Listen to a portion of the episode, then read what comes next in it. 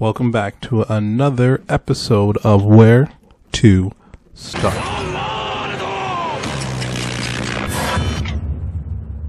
Welcome everyone to Where to Start. My name is Patrick P, aka P Squared, and this is episode one. Uh, I've been watching anime since I'll say early 2001, early 2000s. I can remember from a young age. I've been starting off around that time, but um, I've been watching since early 2001. I actually started reading manga 2004. I know that for a fact because that was with Naruto. But um, the purpose of this podcast, though, is to help you know newcomers in the anime manga stream know exactly where to start because everybody knows to watch a show is easier said than done, and choosing where to start it's always the hardest to do. Me personally, just a little background to where I started with. Like I started, you know, as many others, Dragon Ball Z was one like the first one that probably comes to my head first watching up. But then as I got older and, you know, internet became a thing because internet was not always a thing back then. Um, I began to watch older shows like Yu Yu Hakusho, Inuyasha, Rurouni Kenshin, uh, Cowboy Bebop, and uh, a lot of, you know, Studio Ghibli's, their movies that came out during those times, very popular. I pretty much on them like 18,000 times already with friends and by myself. Don't feel overwhelmed. It may seem like there's an infinite line of shows that your friends want to watch or want you to watch. And it may seem like, why are they telling me this? why they keep blowing up my inboxes saying, watch these 10 different shows at once and catch up. And most friends will understand that it's not a simple task to get into anime. Even ask them where they started with, it probably was, wasn't something simple. You know, I was like four shows and that was it, you know. And even more than four shows watching at one time, you know, my brain was. There are good animes. There are, of course, bad animes. Not all of them are made equal. Some have really good, you know, manga, um, but horrible anime adaptations. Like for, I know some of the more recent ones, people don't like how Soul Eater ended. Me personally too. Um, Death Note was a really big one. How the anime kind of drifted away from the manga in that sense. And some other shows out there, you know, very big, heavily shows that are very popular still to this day. A lot of people sometimes prefer the manga, just but to help, um, you know, help you understand um, where to start. It's all about, you know, what do you want to get, you know? Do you want to start with the origins of anime? You want to start like the real basics, like I said, in the 90s, where Yu Hakusho, Rurouni Kenshin, all those big Shaman Kingdom, early 2000 shows, Gundam Seed, um, Zoids, for instance, even like original Pokemon. If you would like to start all the way back till then. Uh, find out what you like. If you like animation, that's perfectly fine. If you're an anime watcher only, you don't want to read anything, you just want to see everything beautifully drawn, intense scenes or like beautiful, you know, drawn scenes, that's perfectly fine. I watched a couple of animated myself, not for the plot or any main character whatsoever, just because I know the animation does a beautiful job with how they draw. Simple as that. I know for one, like the more recent ones, like Demon Slayer, Jujutsu Kaisen, yeah, even Attack on Titan when it came out way back when, from the Wit Studio and so many other studios out there like Bones, um, Madhouse, Mappa right now, Ufotable. There's a lot of really good parrot, a lot of good anime studios that do a heavily good job in certain aspects in terms of animation, design, and just you know the landscape of things. So if you like animation, you like how everything looks smooth. That is perfectly fine to say, hey, I only want to watch new things made from this one, you know, um, studio, and that's it. But if you're a person that likes plot, you're gonna get so much plot and so many different stories. No matter what genre it's in, there always is that one good plot anime or plot manga, for instance, that you can be like, yes, that is the best thing I read in a long time. Especially for like, you know, dramas and psychedelic animes and mangas out there. For some reason, they know how to do a good job of keeping on your toes. But to um, keep everything simple and to just lay the groundwork about where to start, and you know, how to even think about what you should watch, I, I like to say there's like five basic genres of anime and manga to look into or to get started with.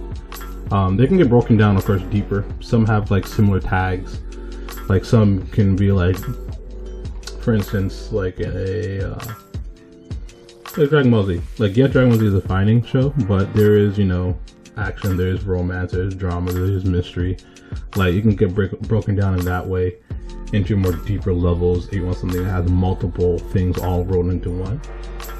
But um, my five, um, I say genres, for instance, just to get you started. Um, one of my favorite genres is mechs, or they'll say mecha in terms of genres. Uh, they're very, I would say, some pretty much copy what the others do. it's not like to the T, but you get the gist of the plot. Like the plot for mecha shows aren't always that deep. There's a few out there that are very deep. Like Gundam is a very uh, long year, decade spanning, I should say. Actually, yeah, in terms of how big the storyline is, because it goes from every single year going up from the different centuries of time. So it's a a linear lineage when it comes to um, Gundam and how big of a story that can be. And it does have a really good plot. Um, Code Geass, for once, has mechas into it. It has a really good plot and very well grafted main character. But in like the general aspect for mechas, um, to, to keep it quite simple, mechas are just, you know, ships or robots controlled by humans um, to move the plot. And to make it in layman's term, there's robots and ships controlled by people to move the plot. Um, example, Neon Genesis, heavily mecha show, very psychological, by all means and purposes. Um, but the show doesn't get to where it is if the mechs in the show never existed. Point and simple. And like I said earlier, Gundam, big show too. Gundam would not be the way it is without the robot. if Gundam only had one Gundam robot in all the franchise history, it would not be as big as it is today.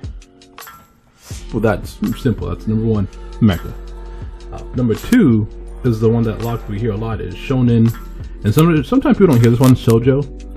Uh, shonen is just in terms a genre that's supposed to be alluring or per se made for young men 12 to 18 12 to 21 that love action there's not too much of a heavy plot, like nothing real deep in terms of how deep it gets, but there is plot. But it's mainly an action-based show with lots of flashy scenes.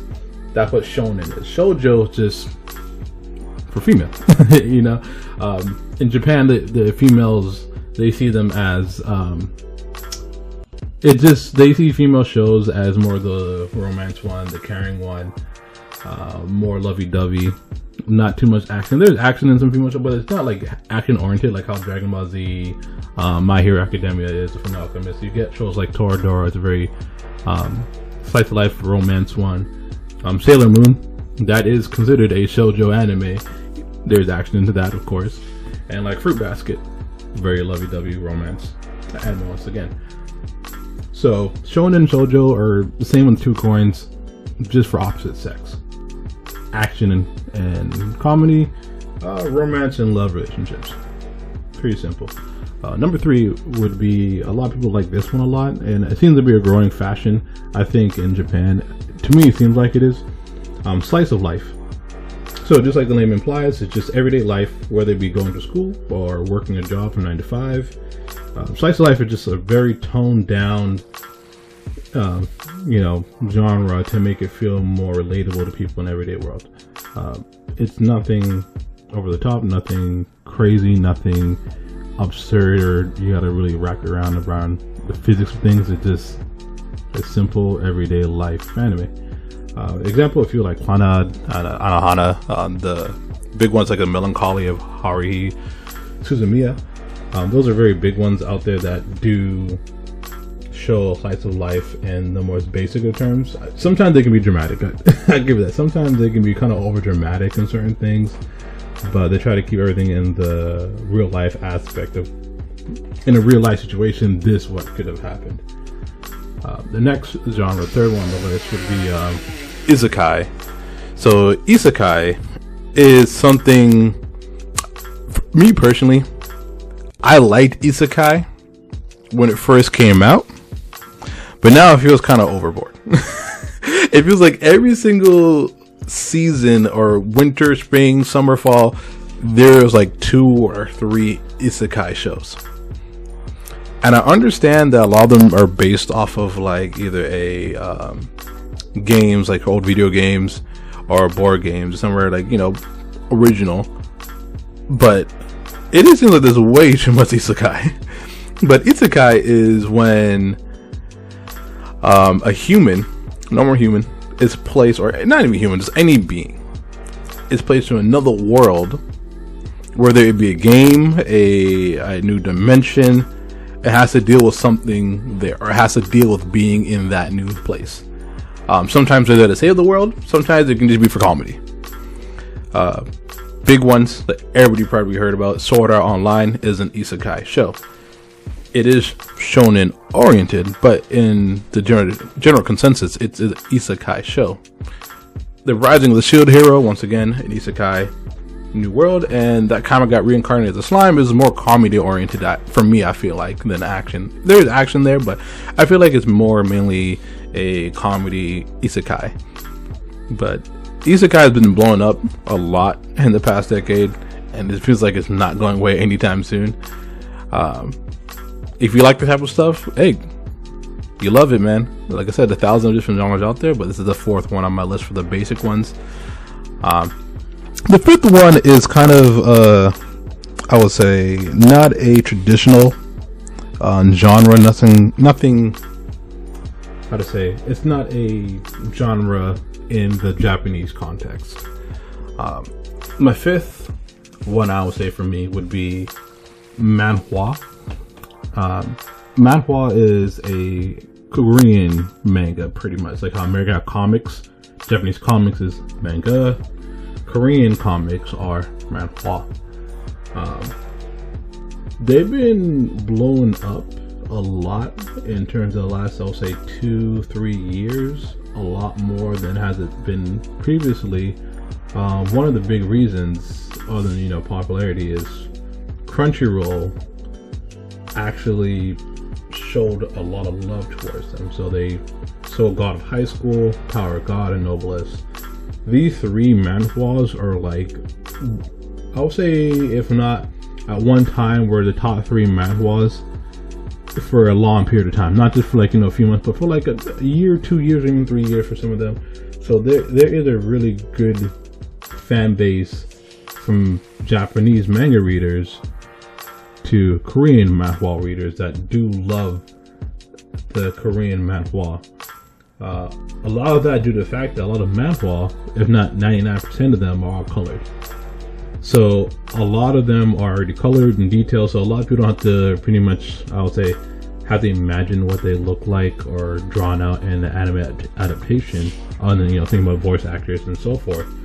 But to visually see the colors and already seeing what they look like in their actual design, I think does a lot of wonders for some people and actually helps elevate some manhwa above some manga just because that they can now visualize the character a lot more and just visualize the scenes a lot more easily now, seeing the person's color, the design, what area they're in, and how things are actually unfolding. Um, a lot of like manhwa don't get animated. Um, the reason being, Korean's anime scene isn't a uh, I'll say a big one. It probably is profitable. I could look more into it, to be quite honest but it's not as big as, of course, Japanese animation. Everybody knows Japanese animation. Chinese animation is very big too in China. Um, they have a really diverse um, work of animes there that is very big there. It's not, of course, universally taking, but in terms of the Korean manhwa, they were rarely anime adaptations, even though they get humongous love and ratings from people. So, um, if you love a manhwa, do support the people that actually make the manhwa. Either if you have to pay to read it, or even just buying, if you can buy the manhwa physically at your local store, uh, that that's gonna help them a lot because now that we're seeing Crunchyroll are really, you know, they're taking part, which is a very big company. I'm helping produce these Korean manhwas. Hopefully, down the line, a lot of other big ones like uh, Solo Leveling will get an anime, anime adaptation as well in the future. That'll be awesome. But uh, to reel it back in, um, the five genres I would say to get started would be mechas, shonen slash shoujo, depending if you're guy or girl. If it doesn't really matter, if you like both, that's perfectly fine. I watch a lot of shoujo animes too. Um, slice of life, isekai, and manhwa. Uh, once you figure out, you know, which one you like or which one you want to check out first, you have to like it, but you should check it out. I checked out a bunch of ones I just don't like, but hey, it's good to keep your, you know, variety open, and you just never know, you might find a gem in the rough. Um, if you want to check out some of the shows, you can check out the ones I listed here. They're a good starting point, but you want to check it yourself and like do a little more research. Go right ahead. Um, but hopefully, this will help you figure out where to start. Thank you for listening in on episode of Where to Start. Hope to catch you next time. Peace.